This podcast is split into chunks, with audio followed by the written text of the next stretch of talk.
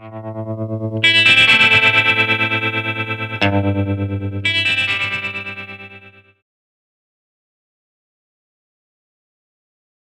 Wykład nosi tytuł Co to za hałastra, niedopatrzona historia awangardy żydowskiej w Polsce. To niedopatrzenie to jest oczywiście tutaj, jest taki pomysł mój na to, że ta awangarda jest niezbyt dobrze widzialna. Natomiast e, na wystawie, której towarzyszy ten wykład, e, została właśnie przez kuratora jej e, Piotra Rybsona, który tutaj też mnie zaprosił i któremu jestem bardzo za to zaproszenie. Wdzięczna, została jako jeden z pierwszych takich gestów włączania historii awangardy żydowskiej do historii e, sztuki polskiej. Właśnie cały dział poświęcony awangardzie żydowskiej, szczególnie tej, która rozgrywała się w przestrzeni języka jidysz. Teraz to jest, mówimy o wizualnej awangardzie, ale ta awangarda oczywiście też jest nie tylko, nie wyłącznie, ale związana z językami żydowskimi, żydowskiej kultury w Polsce z językiem jidysz, e, zwanym też językiem żydowskim, z językiem hebrajskim i z językiem e, polskim. Te rzeczy, które e, jakoś są związane z tą sferą języka polskiego, także wizualnie, jako kładki, ilustracje i tak dalej, są lepiej rozpoznane niż te oczywiście, które rozgrywają się w przestrzeni języków żydowskich, hebrajskiego i jidysz. A to, co jest ciekawe, to też Państwo to zobaczą, jak te same języki, jakich alfabet i materia plastyczna tego alfabetu, ikoniczność tego alfabetu jest rozgrywana w tej sztuce. Więc to jest e, to niedopatrzenie, które, czy, czy teraz zamienia się w jakieś patrzenie, w jakiś rodzaj widzenia e, na fali przemian, które odbywają, które, które zachodzą w e, historii sztuki, w namyśle nad tym, czym jest w zasadzie myślenie o historii sztuki w Polsce. Zeszłym roku obchodziliśmy 100 lat awangardy w Polsce, w której też ten, e, ten pomysł na włączenie sztuki mniejszościowej w narrację o historii sztuki w Polsce już się pojawił. To jest cała seria różnego rodzaju wystaw, które zainicjowało przede wszystkim Muzeum Sztuki w Łodzi. Tam się cztery takie ważne wystawy odbyły. I teraz drugi ten tytuł, więc zaczynamy ją widzieć. E, a drugi ten tytuł, ja będę się starała ją pokazać wizualnie, a też osadzić w konkrecie, że tak powiem, geograficzno-osobowym. I drugi to jest hałastra. Co to za hałastra? Skąd, ten, e, skąd ta nazwa? To jest nazwa grupy awangardowej, która e, działała w Warszawie oraz pisma, które ta grupa wydawała, jednego z pism, ja o tym więcej opowiem za chwileczkę, które właśnie hałastra się nazywało. O tej okładce i o jej charakterze będę mówiła w dalszej części wykładu. E, żeby Państwu pokazać, teraz to jest bardzo awangardowe, bo chciałabym, żebyście Państwo zaczęli czytać widysz. To jest historia awangardy, grup awangardowych e, żydowskich w Europie Środkowo-Wschodniej, zapisana w języku jidysz. E, Oczywiście mam dla Państwa również wersję polską, ale proszę zobaczyć, starałam się też wybrać czcionki bezszeryfowe i one bardzo pięknie tutaj też plastycznie grają. Tutaj gorzej wygląda ta, ta wersja polska. Także tutaj historia awangardy żydowskiej związanej z kulturą jidysz przede wszystkim i hebrajską. E, ma, to jest taki schemat zaproponowany przez profesora Seta Wolica. Zaczyna się w rewolucyjnej Rosji. W 1917 roku rozpoczyna tam działalność grupa e, kijowska, która mniej więcej E, działalność wygasa w roku 1920, to jest e, okres wojny, to jest też okres oczywiście w sensie umacniania się rewolucji, ale też tak, także okres pogromów. I część artystów z tej grupy, związana z tą grupą, część decyduje się od razu zaangażować w działalność, w działalność różnych instytucji nowej, nowej Rosji. Część angażuje się, ale także migruje. I teraz migracje z tego Kijowa są w dwie, dwa, dwie strony, jak Państwo widzicie, do Moskwy e, i do Berlina. Berlin w tym czasie jest takim miejscem, miastem tranzytowym, gdzie, e, gdzie istnieje bardzo znacząca kolonia artystów e, żydowskich, wielojęzycznych artystów żydowskich i tam wychodzi pismo zwane Milgroim, albo Rimon. Ono wychodzi w dwóch wersjach językowych, jidysz i hebrajskiej. E, natomiast to pismo jest dosyć jeszcze, w sensie e, podejmuje taki nurt bardzo wyrazisty w tej sztuce rosyjsko-żydowskiej, to znaczy taki nurt nowoczesnej próby, nowoczesnej interpretacji tradycyjnej sztuki żydowskiej, także e, sztuki sakralnej, motywów spotykanych na, na nagrobkach, na macewach, różnej ornamentyki synagogalnej oraz również tradycyjnych, że tak powiem, motywów również literackich, które są interpretowane w nowoczesnym idiomie, ale ten idiom nowoczesny żydowski, to poszukiwanie, to jest taki bardzo ważny nurt, poszukiwanie jakiejś specyfiki tej nowoczesności żydowskiej, która ma się rozgrywać wizualności. I to są artyści wtedy na przykład właśnie jeżdżą, zwiedzają różne cmentarze, synagogi. To, to, to jest taki pierwszy etap, którym Państwu zapewne znany, artysta, który nazywa się Eliezer Lisicki, El Lisicki, który później e, zupełnie inny rodzaj, w sensie przechodzi ewolucję, natomiast zaczyna właśnie jako taki artysta interpretujący tradycyjny, wizualny e, idiom e, żydowski. W innym sensie robi to również Marc Chagall. E, w tym czasie w Moskwie powstaje właśnie takie bardzo interesujące e, dzieło, którego tutaj Państwu nie mogę pokazać. Nazywa się Siches Hulin, rozmowa, debata na tematy e, codzienne, trywialne. Jest to efekt współpracy Mojżesza Brodersona, który wówczas przebywa w Moskwie i właśnie Eliezera Lisickiego. Artyści podejmują próbę interpretacji zwoju Tory i na tym zwoju Tory tworzą E, tworzą, e, tworzą nowoczesną w sensie interpretację tradycyjnej narracji żydowskiej, e, w sensie on, tego pomysłu na to, że mówimy o rzeczach nieświętych, bo to jest rozmowa o rzeczach nieświętych, natomiast w formie, która, w formie również, jeżeli chodzi o wydanie, która odnosi, jest indeksem do właśnie zwoju Tory i do formy tekstu świętego. Więc to zastąpienie sztuki sakralnej, nową sztuką żydowską, e, e, świecką i ten ruch tutaj jest bardzo widoczny. Dlaczego o tym wspominam? Dlatego, że Mojżesz Broderson jest ojcem, założycielem e, awangardy żydowskiej w w Polsce i tutaj, jeżeli się tutaj spojrzymy w dół, to ta e, historia grupy Hałastre, ona się czasem, e, w sensie tą nazwą zbiorowo określa się e, cały zespół grup i ruchów awangardowych w Polsce, które do pierwszej połowy lat dwudziestych e, się tutaj, e, w sensie tutaj działały e, i tutaj zachodziły na ziemiach polskich. Bardziej specyficznie, jak Państwo spojrzycie w dół, odnosi się to tylko do jednej grupy działającej w Warszawie. Natomiast Mojżesz Broderson, wracając z Moskwy, do Łodzi, za, zakłada tam pierwszą w Polsce żydowską grupę awangardową, która nazywa się Jung Jidysz. Ta grupa później ewoluuje w takie, y, taką y, dziwną, y, dziwną dziwne środowisko, które nazywa się Ringen, ogniwa, o nim jeszcze opowiem, które nie jest e, środowiskiem stricte e, awangardowym, ale tam debiutują czy publikują swoje manifesty jedni z najważniejszych przedstawicieli awangardy żydowskiej w Polsce, a następnie wpełnią właśnie tę grupę hałastra, haliastrę w języku jidysz. Tutaj jako satelity jeszcze Państwu podałam dwie grupy. Jedna to jest działająca w Stanach Zjednoczonych w Nowym Jorku, introspektywistyczna grupa INZI, która przede wszystkim jest e, grupą e, literacką, nie artystyczną, modernistyczną, anglo, anglosaskiego typu, natomiast mniej taką awangardową, jaką byśmy znali z Europy Środkowo-Wschodniej. E, ta awangarda żydowska, ona powstaje na, że tak powiem, na, na wyniku splotu czy, czy, czy hybrydyzacji różnych e, tradycji i doświadczeń artystów. E, z jednej strony artystów, którzy, którzy działają i mają doświadczenia ze sztuką nowoczesną, nową sztuką niemiecką, ekspresjonizmem niemieckim, z drugiej strony artystów właśnie przybywających z Rosji czy przejeżdżających przez Polskę w drodze na zachód do Berlina czy Paryża i tego doświadczenia rosyjskiego futuryzmu przede wszystkim. E, albo ekspresjonizmu i futuryzmu. Także to są te doświadczenia i tutaj druga awangarda, tak zwana, jeżeli mówimy w Polsce o drugiej awangardzie żydowskiej, to ta druga awangarda żydowska też istnieje, e, to znaczy ta druga awangarda też istnieje w historii literatury i sztuki żydowskiej. To jest grupa Młode Wilno, działająca e, w latach 30. w Wilnie. Często się porównuje ją z wileńskimi żagarami, natomiast też, też była grupa literacko-artystyczna, nie tylko literacka. I teraz przechodząc już do konkretu.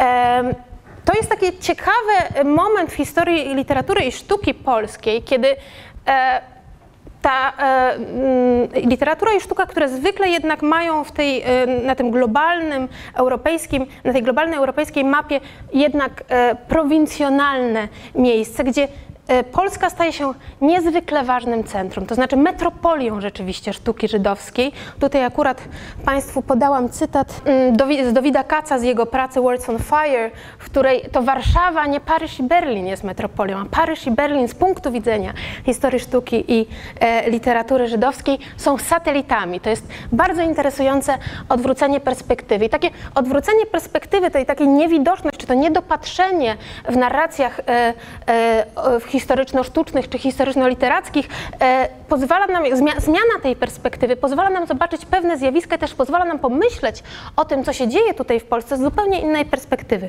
Bo jeżeli sobie pomyślimy, że z punktu widzenia e, historii e, awangardy żydowskiej, jeżeli popatrzymy na to, co się dzieje tam, to zobaczymy, że pierwszy tekst o teorii Braun e, El Lisickiego w Polsce ukazuje się w języku jidysz. Jeżeli sobie pomyślimy dalej o tym, że tekst Henryka Berlewiego poświęconego Wikingowie Galingowi i jego filmowi abstrakcyjnego. To jest pierwsza taka e, informacja o filmie abstrakcyjnym i Egelingu.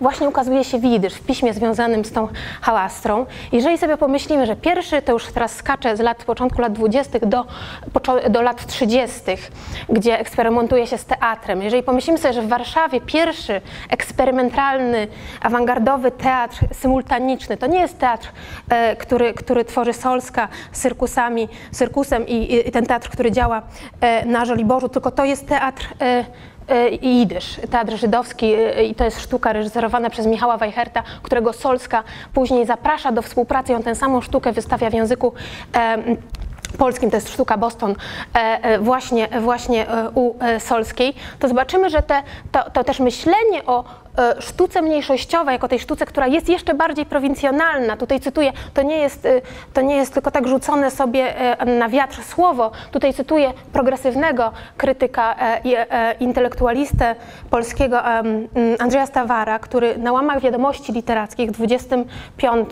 mam nadzieję, że się nie mylę, ale w połowie lat 20. roku publikuje właśnie taki tekst, który mówi, że sztuki literatury mniejszości, kultury mniejszości, albo tak zwanych małych narodów, to znaczy tych które, e, które odradzają się po I wojnie światowej, e, to są, e, to są najbardziej zabite dechami najodleglejsze prowincje intelektualne Europy.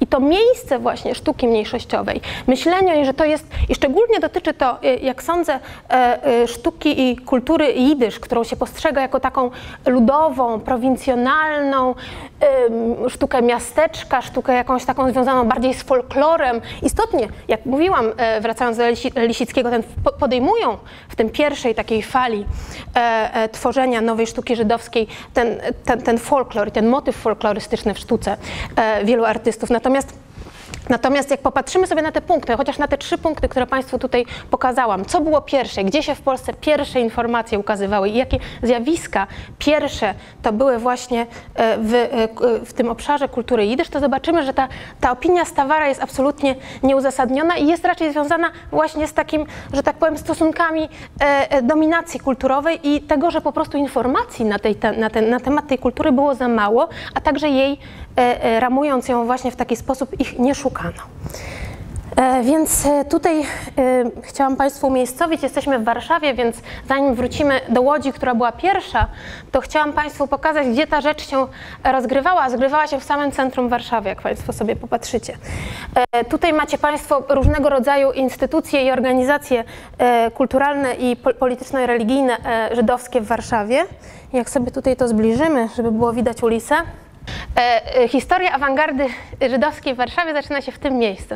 Czyli na dzisiejszym, powiedzielibyśmy, tutaj placu bankowym w okolicach e, Błękitnego Wieżowca i pokażę Państwu, bo jeżeli chodzi o taką materialne ślady tej kultury y, y, w Warszawie, to ich jest prawie, nie, prawie ich nie ma. To znaczy jest to miasto, Warszawa jest miastem duchów ufundowanym na, na, e, na, na gruzach też e, getta warszawskiego. Natomiast jedne z niewielu budynków, które realnie istnieją, o których można opowiedzieć, to są budynki związane z historią awangardy w Warszawie. Także zaraz do tego wrócę, ale najpierw przenieśmy się z powrotem do Łodzi.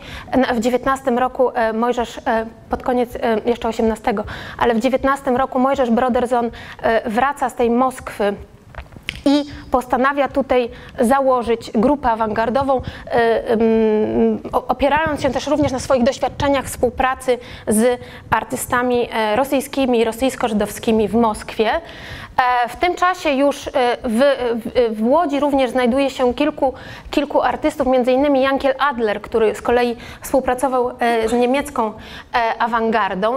I, i we współpracy z tymi artystami, tu mamy Itzhoka, znanego również jako Wincenty Brauner, to imię przyjął na, na, na cześć Van Gogha, Marka Szwarca, który również współpracuje z poznańskim Zdrojem i z polskimi ekspresjonistami, e, pisarza Mojżesza Broderzona i jeszcze jednego pisarza Itzhoka Kansenelsona, to nie wyczerpuje, ta lista nie wyczerpuje oczywiście artystów, ale też nie chcę Państwa tutaj zarzucać nazwiskami. Tutaj na tym zdjęciu, ono jest bardzo ciekawe, lubię je pokazywać. Czy coś Państwa niepokoi na tym zdjęciu? Czy coś tu jest awangardowego na nim? Tak, to jest właśnie ta, ta, ta, ta e, e, awangardowa ręka, jedna więcej. Zdaje się, że z kimś się pokłócono i został wymazany z historycznego zdjęcia. Tutaj mamy Mojżesza Broderzona, w środku siedzi e, Spiritus Movens ruchu awangardowego warszawskiego Perec Markisz, który przyjeżdża właśnie z rewolucyjnej Rosji. On miał to szczęście, że się urodził na terenach, które weszły w skład odrodzonej Republiki Polskiej, II Rzeczpospolitej, w związku z tym miał polski paszport i wyjechał z Rosji na swoje też nieszczęście. Niestety do Rosji później wrócił i został tam zamordowany, o tym jeszcze opowiem. I trzeci e, pisarz tutaj i fotograf, bardzo znany fotograf e, Alter Kacyzny, który nie jest, to jest pokolenie starsze i on nie jest traktowany jako awangardista, natomiast on orbituje wokół awangardy i jest redaktorem jednego z pism, o których będę opowiadać. No i ten czwarty, być może jest to Uri Greenberg, dlaczego być może i dlaczego można było go wymazać, opowiem za chwileczkę. E, zaczynają wydawać pismo Jung e, Idysz, e, młody Jidysz, e, którego wychodzi raptem trzy, trzy zeszyty. Te zeszyty Tutaj jeszcze pokazuję Brodersona. Broderson był takim trochę majakowskim e, u, żydowskiej e, e, e łodzi i performował na ulicy również swoją obecność. Bardzo charakterystycznie się ubierał, było go widać, w sensie on sam był jakimś rodzajem dzieła sztuki. we wspomnieniach to bardzo wyraźnie widać. Tutaj jest pierwszy numer tego właśnie pisma Jung Jidysz. E, dla Państwa zapewne te różne wizualne e, e, idiomy, które tutaj się skupiły na tej okładce, nie są czytelne. Natomiast to jest okładka rzeczywiście, która pokazuje pewną tendencję, o której Państwu już mówiłam. Po pierwsze tutaj napis i tytuł pisma Jung Jidysz. On tutaj używa, użyta została czcionka, którą zapisuje się komentarze do Tory. To jest jedno. Więc tutaj mamy ten, ten taki odniesienie do tekstu to znaczy do komentarza do tekstu sakralnego, ale już wchodzimy w, pewien, e, e, w pewną sferę, to znaczy znów mamy ten jakiś pomysł na zastąpienie, e, zastąpienie tekstu świętego tekstem świeckim i sztuki dotyczy sakralnej sztuką świecką. Tutaj się bardzo ciekawa rzecz dzieje. Dalej, tu mamy e, e, e, linoryt Jankiela Adlera, który, na którym mamy tutaj takiego grającego na tamtamie, zdaje się, mężczyznę albo postać po prostu, być może nie należy jej tutaj płciowo interpretować. I tutaj, tutaj w sposób wyraźny gdzieś ta fascynacja również awangardy sztuką E, afrykańską się tutaj uwidacznia. Natomiast e, ten grający na tym tantamie, taką jakąś taką radosną pieśń, e, ta, ta postać ma jarmułkę. Stąd też mój pomysł, że to jednak mężczyzna, jak się zdaje. W związku z tym tu jest gdzieś taka też taka hybryda, gdzieś takie dążenie, taka transgresja kulturowa, która jest też charakterystyczna dla tej sztuki żydowskiej. Co bardzo jest ciekawe, te transgresje czasem z punktu widzenia, jeżeli czytamy my z punktu widzenia na przykład osoby zakorzenione, zakorzenionej w kulturze polskiej, one się wydają dosyć, dosyć zaskakujące, bo na przykład e, pojawia się w jednym z pism awangardowych, e, które proklamują bardzo wyraźnie taki, tako, taki, takie zerwanie kompletnie e, z tradycją. To zerwanie proklamują to też bardzo charakterystyczne językiem tradycji i idiomem biblijnym, mówiąc na przykład o wysadzonej w powietrze wieży Babel naszych, naszych umysłów. Znajduje się w takim jednym almanachu tekst o praktykach magicznych polskich górali. On jest w formie swojej całkowicie spokojny, w sensie nie ma tam żadnego jakiegoś eksperymentu, którego byśmy mogli oczekiwać. Natomiast sam ten gest wyjścia i zainteresowania e, inną kulturą i też e, e, obyczajem ludowym, tymi właśnie, no i ten, również ten zwrot, który można też właśnie kul- kulturą tak zwanym, to jest dzisiaj oczywiście bardzo skomplikowane, znaczy problematyczne określenie, tak zwanym prymitywnym. To też jest ten gest właśnie zwrócenia się ku tym praktykom górali tam bardzo widoczny. No więc tutaj, e, jak widzimy, e, jest to zainteresowanie, ta fuzja, ta chęć e, właśnie zwrócenia się z jednej strony ku, ku własnym źródłom i ich reinterpretacji, z drugiej strony taka, taka hybrydyczna duchowość i hybrydyczna sztuka, to też Broderson w manifestie, które umieszcza w Jung Jidysz, e, bardzo wyraźnie proklamuje, mówiąc o takim zainteresowaniu z jednej strony właśnie buddyzmem, em, z drugiej strony hasydyzmem i duchowością hasycką i otwierając, że tak powiem, całe pole przed nową sztuką żydowską, która już nie,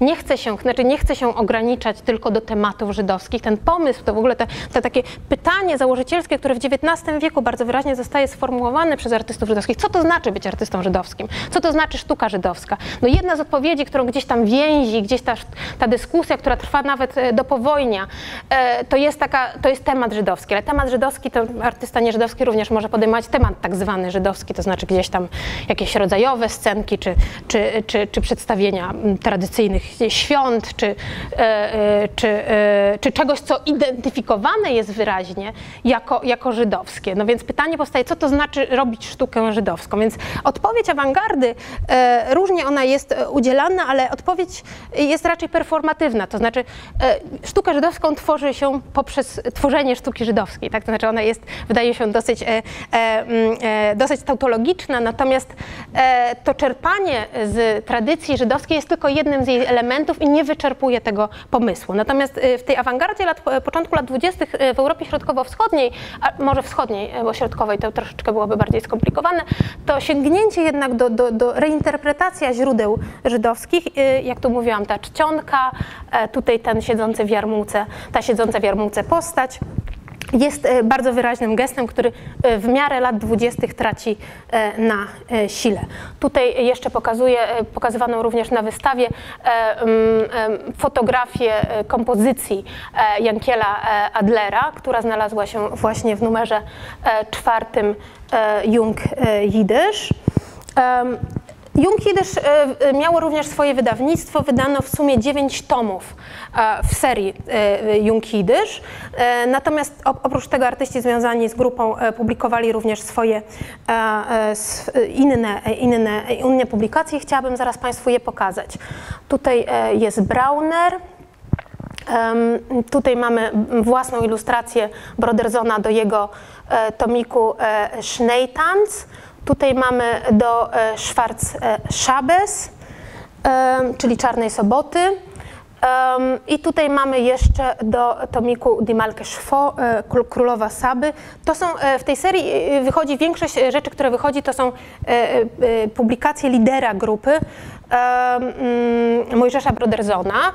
One mają różny charakter. To są od takich ekspresjonistycznych poematów, które podejmują e, problem przemocy wojennej, ale też przemocy antyżydowskiej. To, co różni tę e, odpowiedź e, sztuki żydowskiej na I wojnę światową e, i na e, na powstanie i na niepodległość, to jest właśnie zainteresowanie nie tylko przemocą po prostu wojenną, który jest ważnym wątkiem, ale również i przemocą rewolucyjną, ale również e, przemocą antyżydowską i pogromem. To jest bardzo ważny, ważny i dystynktywny e, wątek. E, Takie wątki pojawiają się również e, na wystawie, chociaż akurat nie, e, e, nie są to e, te prace, e, oprócz chyba jednej okładki, nie są to prace e, tych artystów związanych z hałastrą, o których ja tutaj mówię. Tutaj chcę przeskoczyć i chcę Państwu pokazać e, jeszcze dwie, d- e, dwie prace, ilustracje do tomiku. Tutaj jest akurat w niemieckim języku wydanej Racheli Lipstein e, pomiędzy wieczorem a świtem. e, Również wydany w Łodzi. I tutaj chciałabym, tutaj pokazuję Państwu jeszcze wersję kolorową. Tej, to jest pokazywane na wystawie, tu jest wersja kolorowa tej e, ilustracji, tu jest okładka e, przygotowana przez e, Dinę Matus. Tutaj na zdjęciu I tu jest jeszcze kolejna ilustracja i zaraz szybko przeskoczę i zaraz wrócę do, do tego problemu. Tutaj mamy Dinę Matusównę, tutaj mamy Rachelę e, Lipstein, autorkę tego tomiku. E, I tutaj powstaje takie pytanie, do którego chciałabym e, e, tutaj je postawić, a nie odpowiedzi, bo nie, to musiałby być osobny wykład, o, o problem obecności kobiet w ruchu awangardowym i artystek. Tutaj w tej maleńkiej sekcji, która się pojawia na wystawie, ta obecność Matusówny sygnalizuje bardzo ważne, a dotychczas w zasadzie do, prac, do publikacji prac Marka Bartelika zapoznane, to znaczy o roli, o niezwykłej, kleważnej, wyrazistej roli, jakie, jakie artystki odgrywały właśnie w tej grupie e, Junkidysz. E, mniej ich było w grupie Haliastra, chociaż tam się pojawiła też jedna poetka, która zainspirowała również tytuł jednego z pism, o czym za chwilkę powiem. Natomiast to, ta, te, te artystki to są trzy artystki, o których chciałabym teraz powiedzieć. Esther Karp, Dina Matus oraz Ida Braunerówna, albo Ida, czasem Ida Brauner, a też usłyszycie Państwo Dina Matusówna, Dina Matus które tworzą trzy bardzo ciekawe, e, e, e, ciekawe prace artystyczne. To są jedne z najciekawszych, moim zdaniem, pozwolę sobie to powiedzieć, z tamtego czasu projektów książkowych, publikacji książkowych, publikacji książek artystycznych. One nie tylko ilustrują, nie tylko przygotowują ilustracje i okładki do tych książek, one tworzą czcionki również, typografię. Tutaj widzicie Państwo, to się zaczyna bardzo jakoś nieawangardowo i niezachęcająco. To, to jest tomik zrobiony zrobiony przez e, Ester e, Karp. Jak Państwo widzicie, tu się nie używa określenia ilustracje, tylko kompozycje. E, to jest tomik Himlen in Obgrund, czyli niebiosa w otchłani. Tu jest okładka Widysz, która została przygotowana właśnie przez Ester Karp. I tutaj są środki. Jak Państwo widzicie, ona zaprojektowana, każda strona jest przez nią osobno zaprojektowana i również zaprojektowana jest czcionka, którą, którą cała, cała książka jest złożona i alfabet. Także e, te trzy artystki, które gdzieś tam, one też oczywiście, tak jak to jest, y, to jest oczywiście już w badaniach y, nad sztuką, w sensie takich feministycznych badaniach nad historią sztuki, też dosyć znany wątek. One się zajmowały też projektowaniem różnych batików, gdzieś takimi, takimi tak zwanymi, w sensie takimi pracami praktycznymi i mniej są widoczne, mniej są też widoczne, nie są liderkami, chociaż na przykład Brauner-Równa współpracuje, współtworzy e, e, też publikacje e, Junkidysz, także e, e, one są niewidoczne, ale nie ze względu względu na to, że, że ich prace nie są wartościowe. Wydaje mi się, że one są, jeżeli porównamy sobie te e, sposób, jaki są składane i jak e, wyglądały te czołowe publikacje Junkidysz, które Państwu tu pokazywałam. Weźmy sobie, to są maleńkie książeczki, to są też takie książeczki wydawane na papierze pakowym. Z jednej strony to jest oczywiście oszczędność, ale z drugiej strony to jest taki bardzo wyraźny manifest zwrotu ku estetyce ulicy, ku estetyce codzienności e, i, albo takiej antyestetyce. E, natomiast jeżeli popatrzymy na te prace właśnie Matusówny, e, Karp czy e, czy, mm, czy Brauner, one mają, w sensie, jeżeli chodzi o, o oryginalność tych prac, jeżeli chodzi o, o, o, o to, jak, e, jak to są e, znaczące tomiki e, dzisiaj jako, jako obiekty sztuki, to aż powstaje pytanie, dlaczego one jeszcze nie funkcjonują, jeszcze nie są wystawiane, na, nie pojawiają się na wystawach i to, że ta, ta, ta matusówna dzisiaj się pojawia właśnie na wystawie w Muzeum Narodowym jest takim gestem przywrócenia ich historii sztuki również w Polsce. Przenoszę się teraz do Warszawy, z Łodzi do Warszawy. E, mm, gdzie zaczyna wychodzić e, w 21 roku, czyli gdzieś tam te lata, początek lat 20. to jest Łódź i później ta, ta działalność Junkidysz e, wygasa i zaczyna tutaj w Warszawie się jakiś rodzaju ferment. Proszę spojrzeć, to zupełnie jakoś nie zachęca, znaczy nie mówi nic Państwu, że to jest jakaś awangardowa publikacja, jak sądzę. Nie, nie zgadlibyście Państwo, że to awangardowa publikacja. E, to jest zaprojektowane, ten napis jest zaprojektowany przez Henryka Berlewiego. Pismo to wydawane było pod redakcją wspomnianego już fotografa, bardzo znanego warszawskiego fotografa, e, który e, dziś znany jest przede wszystkim jako fotograf zamordowanego świata żydowskiego, bo fotografie, które ocalały, to są fotografie wysyłane przez niego e, do Stanów Zjednoczonych i to są takie fotografie, które są też gdzieś elementem produkcji sentymentalnego obrazu Europy Środkowo-Wschodniej na potrzeby emigracji żydowskiej w Stanach Zjednoczonych, więc to są bardzo specyficzne fotografie, ale on jest przede wszystkim znany znany właśnie jako taki fotograf. Natomiast on w Warszawie tutaj nie mamy tej kolekcji, kolekcja klisz została zniszczona w czasie wojny. Jego atelier znajdowało się w kilku miejscach. Między innymi na ulicy Długiej 26. Dziś się tam znajduje Instytut Sztuki Pan między innymi. A tam się znajdował jego atelier, w którym e, pracował również jako pomocnik e, fotografa e, starszy brat Itzhoka Baszewisa Zingera, znanego lepiej jako Izaak Baszewis Zinger, czyli laureat Nagrody Nobla, pisarz jidysz. Jego starszy brat Izrael Joshua Zinger pracował tam jako pomocnik właśnie u Kacyzny i um, i napisał o tym e, bardzo interesujące opowiadanie. E, Michał Weichert to jest ten reżyser e, awangardowy, o którym wspominałam, który później współpracował właśnie z Iraną Solską i stworzył pierwszy w Warszawie teatr symultaniczny. Do dziesiątego numeru ta redakcja to była redakcja dwuosobowa, natomiast od, dziesiąty numer został przejęty, tu jest Liskicki, co prawda napisane, ale powinno być napisane Lisicki, został przejęty przez artystów, którzy chcieli czegoś więcej niż tylko tylko platformę dla różnych eksperymentów ze sztuką, ale takiej platformy ekumenicznej. Ta Ringen było bardzo ekumeniczną platformą. Pojawiały się tam e, manifesty, jak na przykład e, Berlewiego tekst Walca o nową formę. E, również ilustracje Berlewiego i tam e, dzięki nim możemy też obserwować pewnego rodzaju ewolucję, którą Berlewi również e, przechodzi w stronę konstruktywizmu.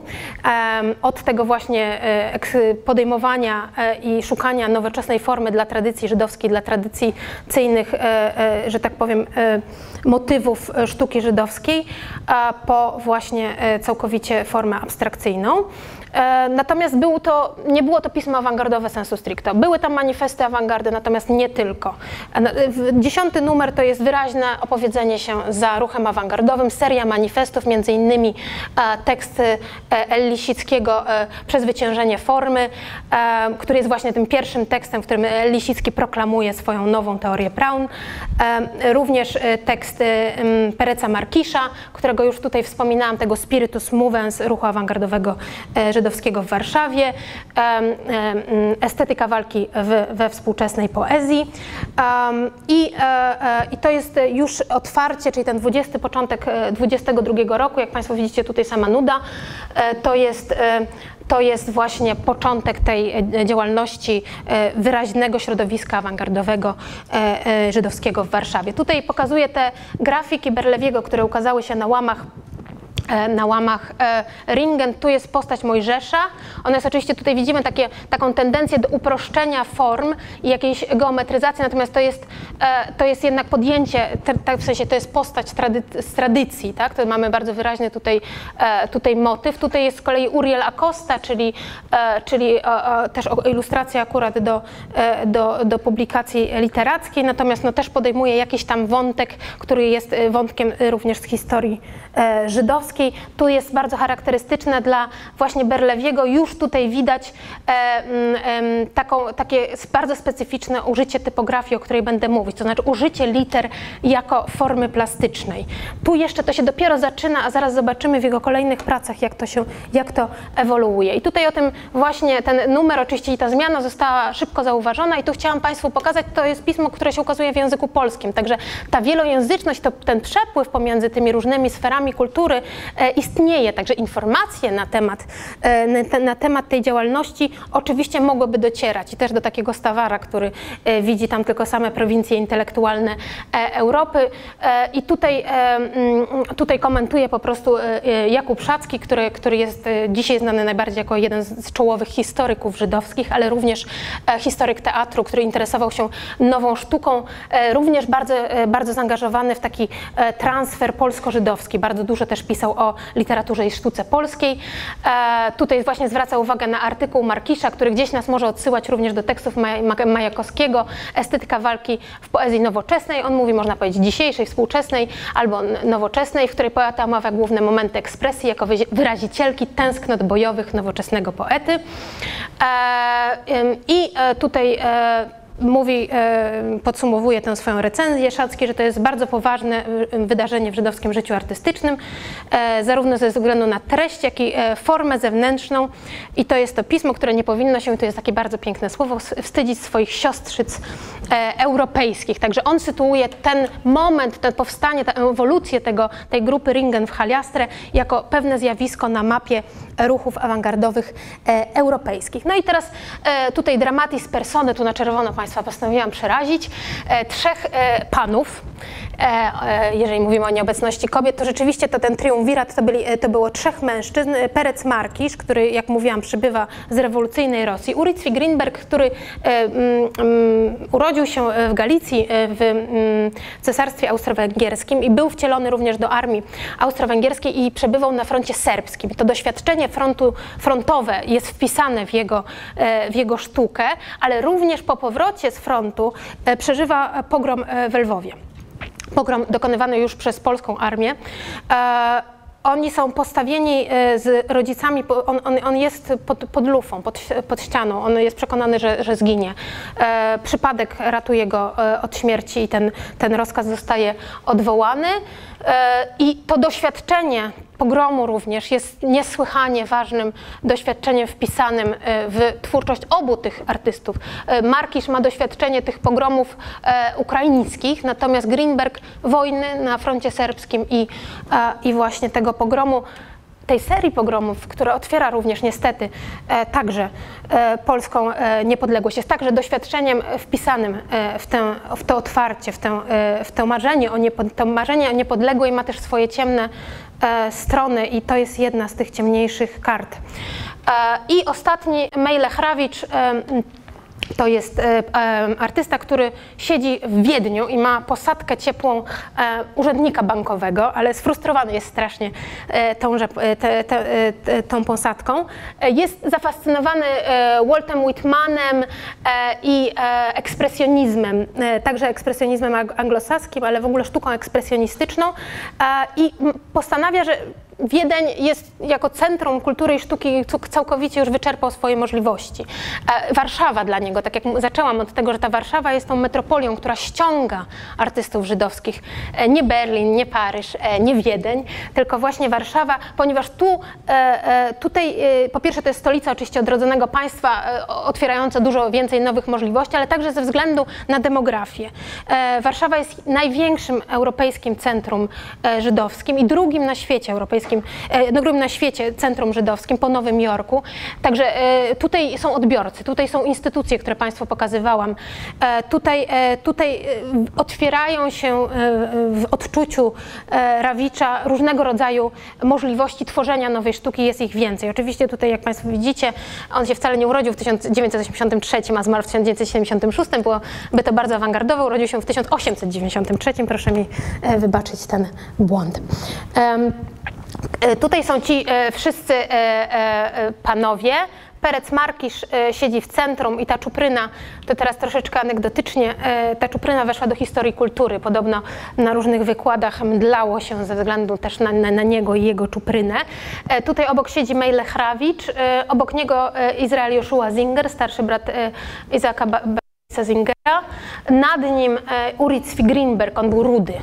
E, obok niego e, Perec Hirschbein, bardzo ciekawa postać, dramatopisarz, który e, przyjeżdża ze swoją żoną Ester Szumiaczer do Warszawy. Oni odbyli taką podróż po Afryce i Indiach. I to jest to, co fascynuje warszawską publiczność. Oni zbierają tutaj na wykłady o, tych, o sztuce, o, o kulturze, religii Indii i Afryki, religiach Indii i Afryki, bardzo dużą publiczność i to jest, to jest taki motyw, który też znajduje odzwierciedlenie zarówno w sztuce wizualnej, jak i w literaturze i jeszcze jeden e, pisarz jidysz, Mentyl Elkin. To wszystko jest w świdrze, prawdopodobnie e, w nadaczy e, Altera Kacyzny, o którym już wspominałam.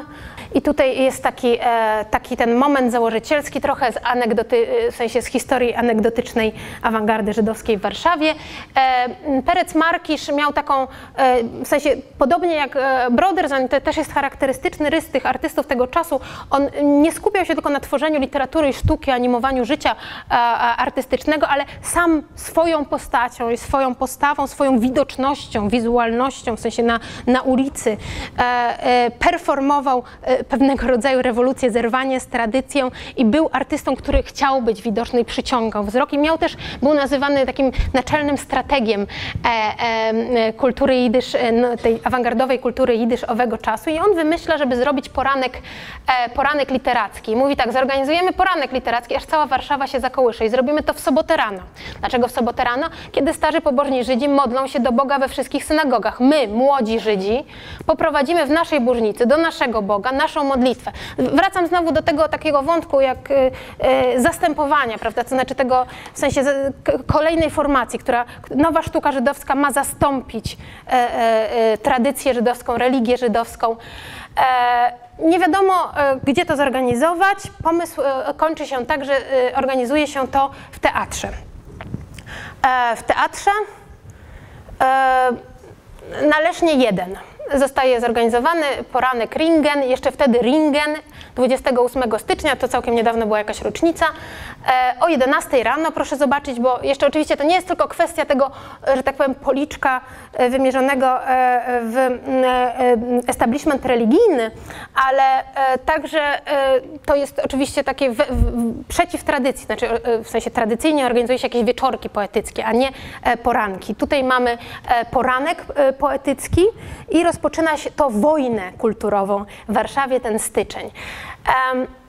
Proszę zobaczyć, jak ten plakat wyglądał. Czy ten plakat wygląda Państwu jako zapowiedź jakiegokolwiek rewolucyjnego wydarzenia w sztuce i literaturze? Nie bardzo, co? Jest całkowicie, no tu mamy tę winietę charakterystyczną, ringen, to znaczy ogniwa i tutaj to jest nawiązanie rzeczywiście do idei tradycji. Tutaj jeszcze wpisuje się w te eksperymenty właśnie z tym wizualnym idiomem tradycyjnym, o których mówiłam tam e, na początku. E, natomiast rzeczywiście nic tu nie mówię, jest to strasznie spokojny plakat. I to jest sytuacja całkowicie przypadkowa, to znaczy oni pracowali całą noc, przygotowywali ten plakat. Markisz przyszedł i go zobaczył rano. Bardzo się cieszył, bo plakat powstał. To nie było takie oczywiste. Natomiast on marzył o plakacie płomienisto-czerwonym, a ten był niebieski, jak najcichsze niebo w spokojny wiosenny dzień. Natomiast pieniędzy oczywiście na nowy plakat już nie było. W związku z tym plakatem i z tym całkowicie nierewolucyjnym wyglądem e, zaczęła się rewolucja artystyczna w Warszawie. To było niesamowite wydarzenie. Tam e, było ponad 600 osób weszło do tego teatru. E, nie wiem, czy Państwo wiecie, gdzie było Leszno 1. Nie wiem, czy Państwo wiecie, gdzie jest ten budynek w Warszawie. Kojarzycie? Nie, to nie jest Instytut Żydowski. Instytut Żydowski był na Tłomackiem wówczas 5, ale to jest plac bankowy. Jak tu jest magistrat, to tu za winklem jest taki budynek. Jak Państwo nie pamiętacie, to jak kiedyś będziecie na placu bankowym, zachęcam do wejścia. To jest ten e, budynek, gdzie się znajdował e, Teatr Central e, wówczas w Warszawie i tam, gdzie wlazło, to oczywiście nie był cały budynek teatru, weszło tam właśnie te 600 osób, które, które przez kilka godzin słuchało performansów awangardowych ze sceny. I Mejle Hrawicz, który pisze te wspomnienia, mówi, że e, prawdopodobnie cokolwiek, e, w sensie większość publiczności nic z tego nie rozumiała. On mówi, Epes zu verstehen ist given moiredig schwer. Coś zrozumieć było straszliwie ciężko, natomiast publiczność nie chciała wyjść, mia, miała ono poczucie uczestnictwa w jakimś naprawdę rewolucyjnym wydarzeniu. Dyrekcja teatru już właśnie chciała wyganiać artystów z, z budynku, natomiast Markisz nie dawał i ciągle odpowiadał, co pan nas tak pogania? Tu rodzi się nowy świat. No i o tym nowym świecie jeszcze teraz e, kilka e, słów. To jest Leszno przedwojenne. E, to wystąpienie i ta zima 22 roku to jest kampania przeciw nowej sztuce żydowskiej. Tu jak Państwo sobie, to jest Hillel Zeitlin, to jest bardzo interesujący i ważny myśliciel i filozof żydowski, myśliciel religijny i filozof, natomiast bardzo tradycyjny. W związku z tym on odpowiada na to wystąpienie awangardy serią e, złośliwych artykułów, które już po samych tytułach można się domyśleć e, w sensie ich treści. Najpierw co to za hałastra? Ta hałastra to jest z jednej strony termin, który sami artyści, którego sami artyści używają, właśnie taki termin antyestablishmentowy. Jesteśmy gangiem, jesteśmy hałastrą, jesteśmy poza, że tak powiem, układem, istniejącym układem establishmentowym, czy, czy tym takim w sensie elit, poza elitami społecznymi. Z drugiej strony jest obraźliwym określeniem używanym przez krytyków w, w owym czasie. Tu mamy wynurzona estetyka i handel sztuką. Hillel Zeitlin uważa, że to jest kupczenie sztuką i taka gra pod publiczkę. W otchłani beztalent to łatwo zrozumieć, beztalent, nie wiem czy to tak wygląda, wygląda to dosyć dziwnie ten napis. In hom von Talentlosigkeit, bunt grafomanów i pisarzy plakatów i to jest sztuka plakatowa, to są takie, oczywiście ta krytyka jest dosyć też typowa i Państwo ją rozpoznacie na pewno z historii sztuki polskiej. Na to odpowiada Mejle Hrawicz takim, takim pamfletem Properec Markisz. On się ukazuje z grafiką, autoportretem, portretem, przepraszam, artysty Pereca Markisza, autorstwa Itzhoka Wincentego Braunera.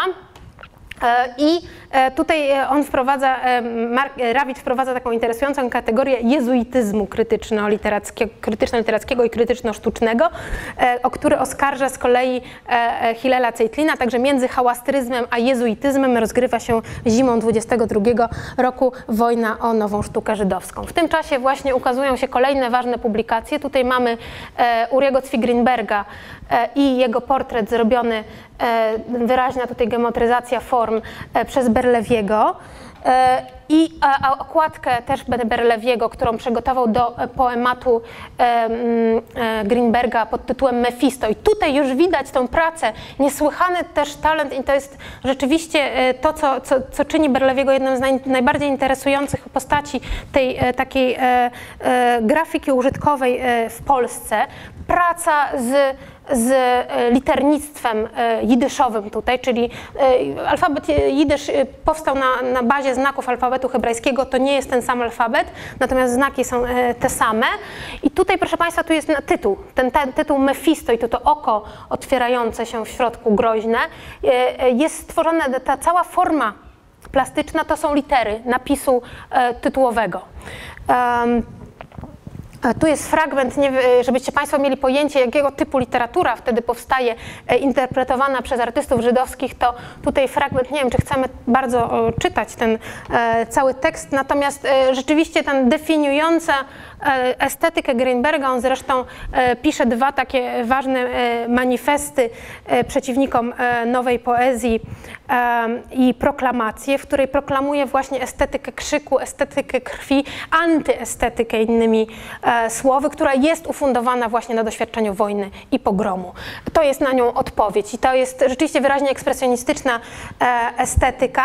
Natomiast Greenberg nie jest, nie jest ideologiem i nie jest, nie jest też w sensie nie wyklucza innych estetyk, jak zobaczymy. On jest redaktorem jednego z najciekawszych czasopism epoki, które są rzeczywiście wyrazistą próbą zreinterpretowania stosunku słowa i obrazu. Um, tutaj właśnie, żeby Państwu to pokazać, to pokażę kilka wydawnictw grupy. Każdy z tych trzech, e, trzech e, e,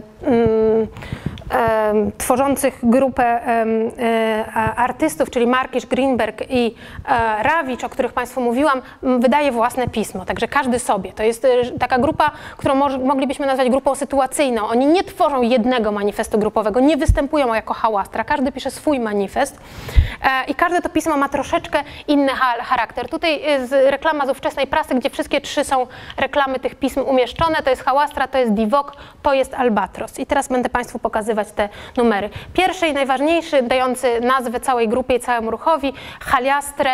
Pierwszy numer wychodzi w 22 roku w Warszawie pod kierownictwem Markisza i Zingera z ilustracjami Braunera, Weintrauba, Władysława Weintrauba albo Władysława Zewa Weintrauba e, i Marka Szagala. Drugi wychodzi już w Paryżu w 24 roku pod redakcją również Markisza i jeszcze jednego pisarza Ojzera Warszawskiego e, z ilustracjami wyłącznie Marka Szagala. O, przepraszam. I tutaj mamy tą okładkę, od której zaczęłam i teraz wracam do niej. To jest okładka autorstwa e, Weintrauba i tu mamy ten sam ruch, który widzieliśmy u Berlewiego. Tutaj, e, nie wiem, co Państwo tu widzicie. Może Państwa zapytam, co Państwo tu widzicie? Litery. Dobra, ale tylko litery? No litery to rzeczywiście oczywiste, że są jakieś litery. Hmm? Przepraszam, bo ja nie słyszałam. Labirynt, ok. Rzeczywiście ten, w, ty, w tym labiryncie, znaczy w takich tych, w tych kształtach można się zgubić, a ta forma, coś Państwu przypomina? V. No, może być Wiktoria, prawda? Zwycięska awangarda, czemu nie? Coś jeszcze? Jeszcze jakiś taki rodzaj płomienia, jeżeli Państwo by się ze mną zgodzili, takiego e, roz, rozpalającej się właśnie pochodni, która otwiera, która jest takim rewolucyjnym rzeczywiście e, w sensie e, e, rozpalającym się ogniem nowej, nowej sztuki. Tutaj e, to, to, jest widoczne i tu mamy rzeczywiście napis hy, a, l, i, a, sy, ty, ry i tutaj e, które jest u podstawy. I to jest pierwsza grafika również e, Braunera, która otwiera cały almanach, ona nie jest też przypadkowa. To znaczy, co Państwo tu widzicie? Jeżeli mogę też zapytać. A ja się napiję w tym czasie wody. Ja nie wiem, czy taka formuła pytania jest, ale mnie po prostu, y, y, ponieważ te idiomy wizualne, szczególnie na tej właśnie styku języka i, y, i ikonografii, są czasem trudne do rozszyfrowania. Co tu widać zasadniczo? Kilka postaci, prawda, e, idących do przodu, prawda, w związku z tym ta awangardowość, ta awangarda idąca zawsze do przodu i ten bojowy idiom oczywiście i ten taki wojenna semantyka awangardy tutaj się e, wygrywa. To są postaci właśnie jakichś takich silnych, one nie mają płci, ale są to, to silne, mocno zbudowane e, postaci i tym geście, prawda, jakimś takim zwycięstwa albo w tym takim geście grożenia. Tutaj układają się ich, ich ręce, natomiast całość jeszcze tych postaci, ta grupa postaci układa się w pewien wyrazisty kształt. To jest kształt litery alef, pierwszej litery alfabetu hebrajskiego i jidysz e, i pierwszej litery słowa awangarda. Także, także tutaj e, ta grafika otwiera ten e, pierwszy numer awangardowego, alma, pierwszego awangardowego almanachu e, żydowskiego e, w Warszawie właśnie w taki charakterystyczny sposób e, z fragmentem fragmentem e, wiersza e, Mojszego Broderzona, Mojżesza Broderzona, czyli tutaj Markisz, który wydawał to pismo, nawiązuje oczywiście do działalności grupy Jung Jidysz w Łodzi. Tu jest okładka drugiego numeru zrobiona przez Szagala w zupełnie innym stylu. Państwo idiom Szagala bardzo łatwo rozpoznacie i kompletnie już oczywiście ona się osadza w kontekście paryskim, a, a nie w kontekście E, e, e, sztuki polskiej. I tutaj wracam jeszcze raz do tej grafiki. Tutaj macie Państwo ją widzisz, a tutaj w języku polskim w moim tłumaczeniu i tłumaczeniu Moniki Polit. Ja przeczytam ją widysz, a Państwo macie tłumaczenie po polsku tutaj. Mir junge mir a freileche zezungene haliastre, mir gehen in an unbewussten Weg, in tiefe more schoiredike teg, in necht von schreck per aspera ad astra. Um, Haliastre i ad astra się tak ładnie nie rymuje jak po polsku hałastra i adastra. E, e, także to jest, to jest fragment większego wiersza, który ukazał się na łamach e, e, Jung Jidysz do gwiazd. natomiast sam Markisz, tutaj e, muszę przeskoczyć, nie będę Państwa męczyć e, tekstami e, poetyckimi. Natomiast sam Markisz nie uważał e, działalności Junkidysz za, i Mojżesza Broderzona za warte kontynuacji. To znaczy nie chciał zupełnie zrywać, czyli buduje jakąś już tradycję awangardową, ale również nie był zainteresowany dalszą współpracą, nie cenił Broderzona. Tutaj mamy ilustrujące Almanach Haliastry pracę Marka Szagala. Ilustracje nie są do tekstów, które bardzo ciekawe, to jest, nie są do tekstów, które ukazały się w almanachu, natomiast są e, ilustracjami wziętymi z tomu, który jest jednym z najważniejszych osiągnięć żydowskiej awangardy. Jak zaczynałam od Kijowa, to tu jesteśmy jeszcze cały czas w Kijowie. To jest praca dwu, dwojga artystów, Marka Szagala i poety Dawida Hofsteina, nazywa się Trojer, Żałoba, Smutek. E, i jest e, niesłychanie ciekawą i bardzo e, interesującą próbą, znaczy z jednej strony właśnie próbą takiego stworzenia dwugłosu, albo w zasadzie nie jednogłosu słowno-wizualnego przez dwoje, dwóch artystów oraz właśnie reinterpret, w sensie uczynienia materii, w sensie liternictwa materią też plastyczną i interpretacji interpretacji również e, tradycyjnych symboli e, żydowskich. Ja tutaj zbliżę, tutaj to lepiej widać. To jest taki cykl pogromowy i tutaj to widać, tutaj Państwo, ten, ta litera tutaj układa się w jakąś taką siekierę. Tutaj ten lisek to też jest po prostu lisek, z, motyw z jednego z wierszy. Tutaj e, mamy z kolei e, litery, które u, u, u, układają się w szofar. I tutaj mamy też taką literę, która układa się w symbol e, mm, no, jakiegoś rogatego zwierzęcia. To może nam od razu przypominać na przykład e, prawda, Akedę i, ofiarowanie Izaaka. E, szofar również mm, używany jest mm, na święto Jom Kippur, to jest tak zwane straszne dni. Tu są różne motywy, które, które, które z jednej strony odwołują się do kontekstów żydowskich, z drugiej strony ewokują strach śmierć, pogrom, ofiarę. I tu mamy ten miecz, który przebija to pogromowe dwu, proszę zobaczyć, dwu właśnie twarzowe ciało. Z jednej strony tu mamy Dawid Hofstein, z drugiej strony Mark Chagall, które przebija miecz, który z jednej, z jednej strony jest mieczem, a z drugiej strony ma jednak formę, jak widzimy, wyrazistą krzyża i gdzieś tutaj ten, e, ta, ta, ta, ta kwestia przemocy anty- antyżydowskiej zostanie zreinterpretowana właśnie jako Tutaj jest jeszcze pierwsza strona tytułowa tego, tutaj lepiej widać te, te motywy, jako e, właśnie em, przemoc y, płynąca e, w sensie ze strony chrześcijańskiej, tak to można by przeczytać ten, e, tę okładkę.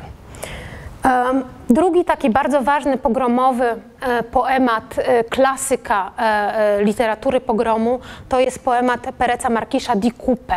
Di Coupe oznacza kupa, Państwo słyszycie, kupa sterta stos. Co to jest Di Coupe? Di Coupe to, jest, to się zaczyna od takiego obrazu, to jest o pogromach, to jest odpowiedź na pogromy na Ukrainie. Zaczyna się od takiego obrazu sterty ciał, które są urzeczowione, ale one łączą się w jakąś taką niepokojącą, śmierdzącą całość, która zaczyna się ruszać i żyć własnym życiem. To jest ta dikupe. Z punktu widzenia właśnie tej kupy martwych, żyjących ciał i z punktu widzenia tej właśnie dziwnej, rzeczowej podmiotowości jest napisany ten, e, ten poemat, tak on się zaczyna. Em, e, Jesteśmy tu wszyscy, my wsz- wszyscy, zebrano nas tu wszystkich, wszystkich. Potem jest data pogromu, do którego odwoływał się e, właśnie Perec Markisz. Okładkę tę stworzył e, Henryk Berlewi. Tu znów widać, tutaj bardzo wyraźnie, te, tu jest e, imię i nazwisko autora i tutaj jest napis Di Coupe i tutaj mamy te takie trójkątne formy, które układają się właśnie w płonący stos, proszę zobaczyć. I to jest kolejny taki, taka słynna okładka Berlewiego, gdzie on pracuje w zasadzie przede wszystkim formami geometrycznymi, ale przede wszystkim e, liternictwem. E, Poemat został wydany dwa razy.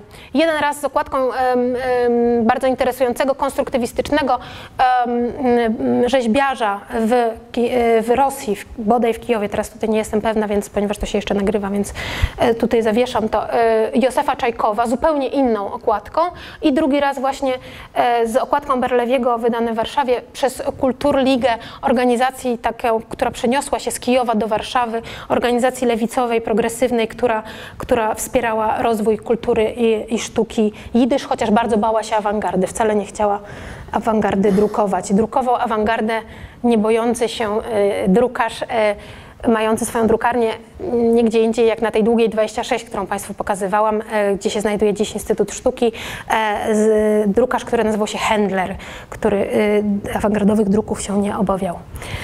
I tu trzecia, i tutaj bardzo ciekawa rzecz, bo wydaje mi się, bo w historii sztuki polskiej ustalone jest to również jako okładka stworzona od, przez Berlewiego. To jest ten sam czas. E, Ona jest bardzo różna od tych okładek, które Państwo widzieli. E, No więc tutaj taka dla Państwa być może niespodzianka, ale to jest fragment wspomnień Mejlecha Rawicza, czyli tego trzeciego członka grupy Haliastre, e, który opowiada, jak powstał ten, ten poemat dir, dir, w sensie radio.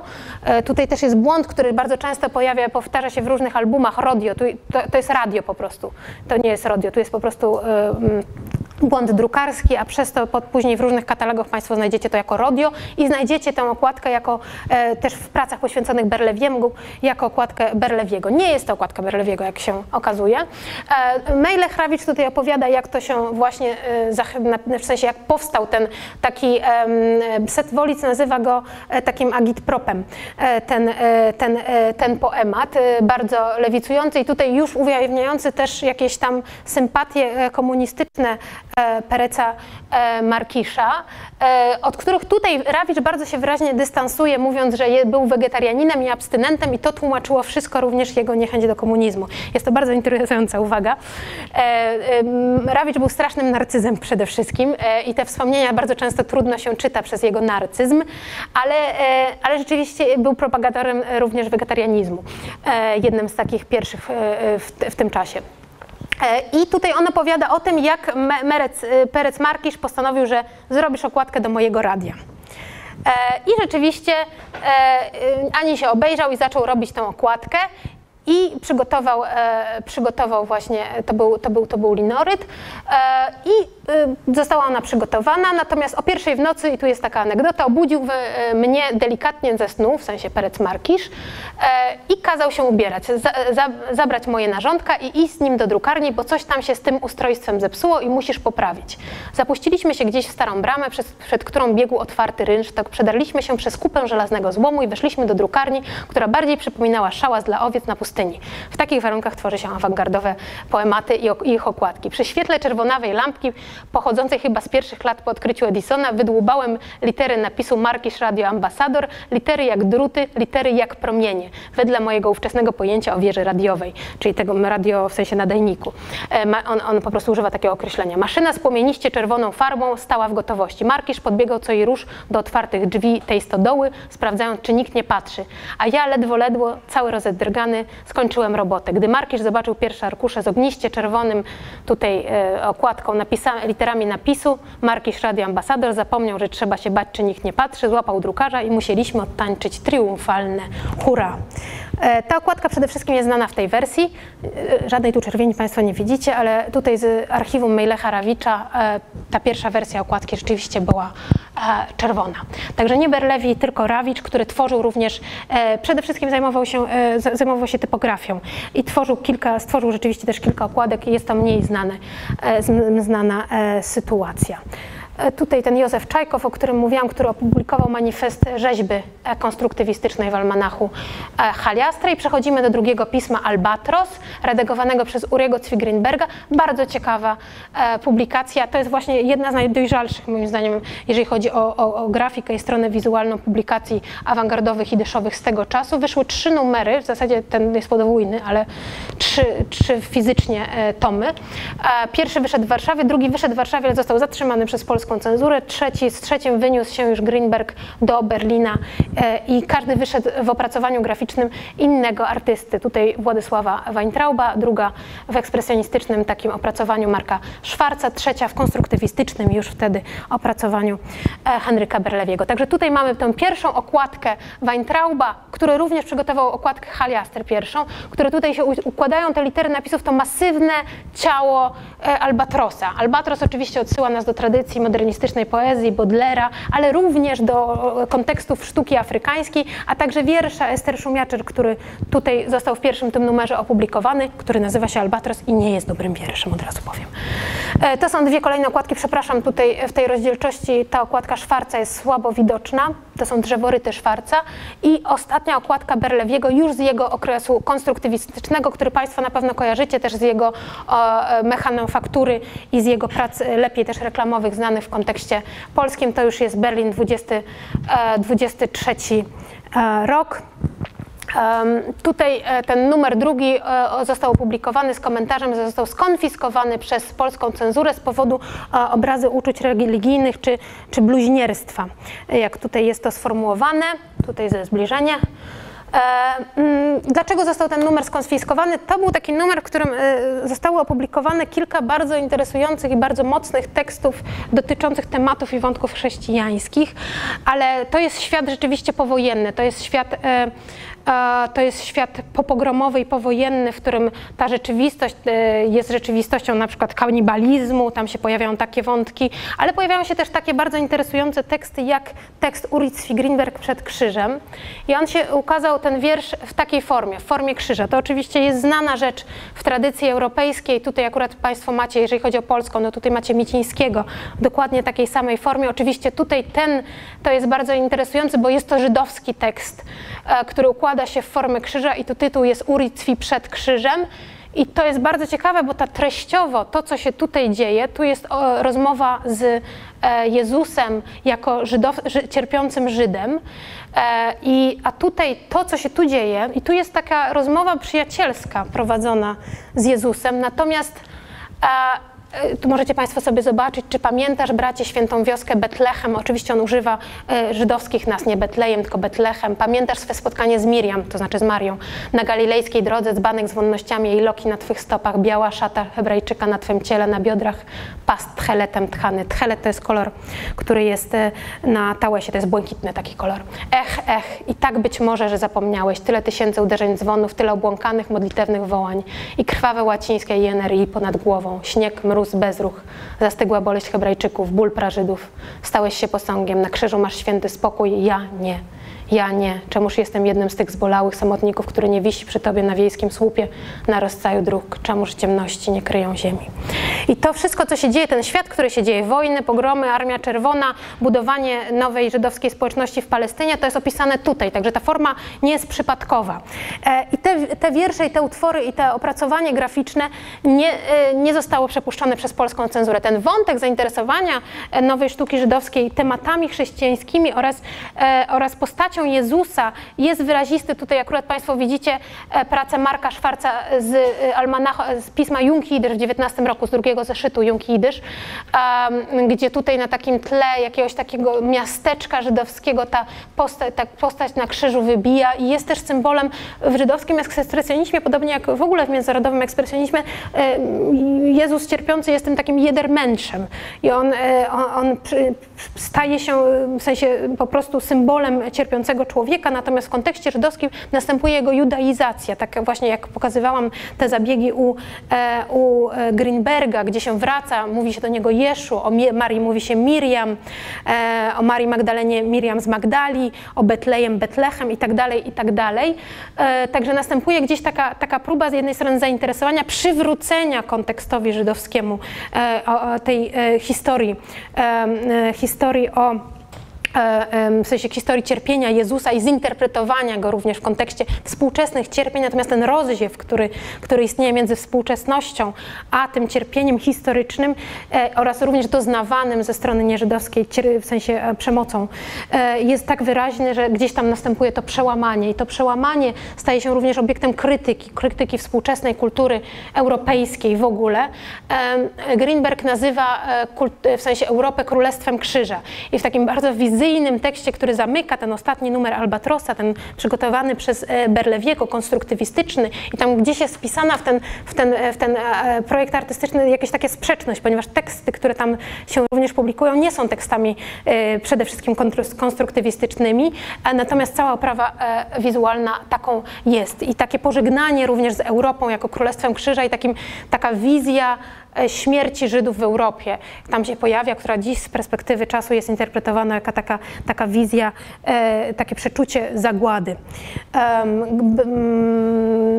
Tutaj są drzeworyty Szwarca, które e, opracowywał ten drugi numer i tu są prace, zaczynają się prace Berlewiego z tego trzeciego numeru.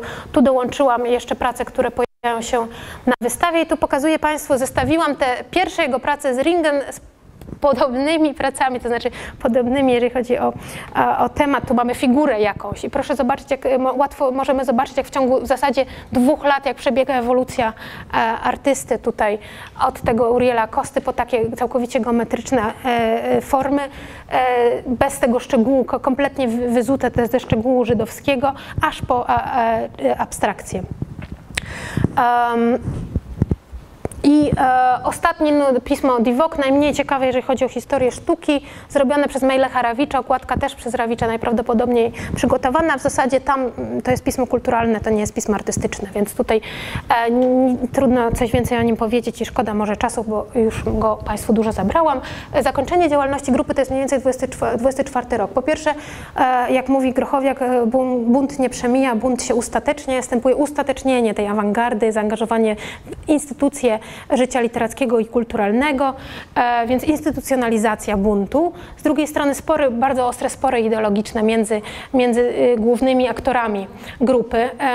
Perec Marki rzeczywiście, jak już mówiłam, jest komunizującym poetą, wyjeżdża do Paryża, później wraca do Rosji radzieckiej czy sowieckiej i e, tam e, zostaje zamordowany w 1952 roku w, w procesie członków Komitetu Antyfaszystowskiego wraz z szeregiem twórców kultury jidysz. To jest taki proces y, likwidacji kultury jidysz, który trwa od 30, mniej więcej od 337 roku. Także e, fingowany oczywiście proces, e, straszliwe są też lektura jest tych e, dokumentów procesowych i tych oczywiście publicznych w sensie odwołań różnych decyzji, w sensie swoich decyzji artystycznych oraz, oraz publiczne przyznanie się do winy i publiczna również w sensie odżegnanie się od swojej twórczości i działalności. I to jest Perec Markisz. Urycwi Grinberg z kolei był prawicowym e, skręca na prawo i to już widać w jego w tych ostatnich tekstach publikowanych w Europie.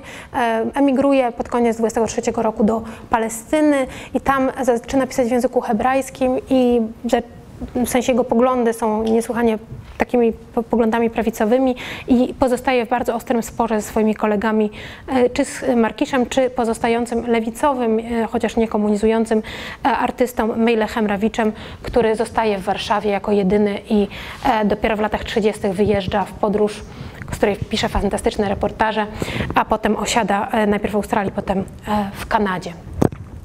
E, także to jesteśmy w połowie lat 20., to jest ostatnia, to jest czwarta strona okładki e, Haliastry. E, tu widzimy jeszcze cały czas tę taką chęć ugryzienia że tak powiem, zaatakowania e, sceny artystycznej przez tę grupę. To jest ostatnia strona, która, którą chciałam zamknąć tę historię. Ci artyści zaczynają tworzyć taki społeczno-literacko-artystyczny magazyn Literary Szebleter, który również zajmuje się sztuką, natomiast nie jest projektem awangardowym ani, ani projektem stricte artystycznym. Natomiast wszyscy jakoś tam, Markisz i Rawicz przede wszystkim z nim współpracują. Pismo wychodzi od 20 1924 roku, nie jest to przypadkowe. To jest pismo, które jest odpowiedzią na wiadomości literackie, które w 24 roku wcześniej zaczynają wychodzić. Zaczynają również działać w instytucjach, to jest Tłumackie 13, to jest rzecz, która Tutaj już ucieknę, bo może nie mamy czasu. Tutaj zatrzymam się. To jest instytucja, która była instytucją życia literackiego e, i artystycznego w Warszawie. Tam się odbywały ważne, e, ważne spotkania, pogadanki, dyskusje, wykłady o sztuce, wykłady o literaturze. E, sala główna była również przygotowana przez artystów. To jeżeli Państwo byście chcieli zobaczyć, jak ona mniej więcej wyglądała, została natworzona w Muzeum Polin, także można ją zobaczyć.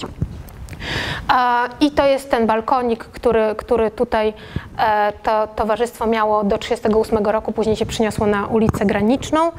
No i to są ruiny Tłumackiego i ruiny tego centrum e, życia e, żydowskiego, artystycznego, społecznego, literackiego, które tutaj widać, to już jest po powstaniu w getcie warszawskim i po tym, jak generał Sztroby na jako symbol zwycięstwa kazał wysadzić wielką synagogę na Tłumackiem. Dzisiaj znajduje się w tym miejscu błękitny wieżowiec. To coś, co jeszcze Państwo możecie zobaczyć na ulicy. To jest ten znak, który pozwala identyfikować to miejsce. Z tyłu tutaj jest e, Instytut Żydowski Żich. E, to już już powojenne zdjęcie, gdzie cały czas ta gruba Kaśka istnieje.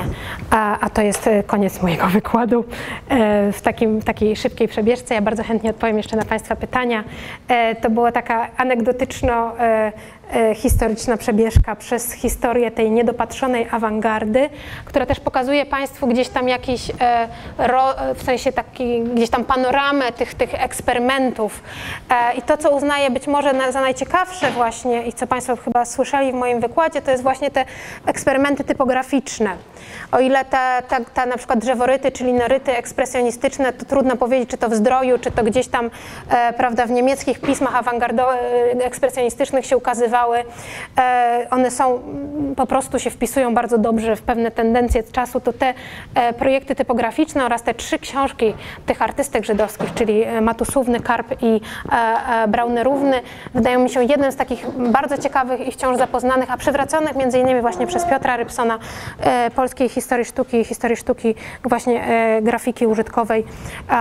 I być może to jest coś, co warto jeszcze e, więcej, znaczy warto by było prowadzić nad tym dalsze badania, bo to jest plakat, bo to jest, e, bo to jest e, różnego rodzaju też taka w sensie polityczna grafika, którą tutaj awangarda szczególnie ma tutaj znaczące ta żydowska zasługi i bardzo charakterystyczne, ponieważ ta różnica rzeczywiście spracowania z samym alfabetem, z samą materią, by tak rzec, E, reprezentacji językowej, która jest reprezentacją wizualną, e, jest tutaj bardzo e, charakterystyczna i bardzo ciekawa. Także to tyle tytułem podsumowania być może.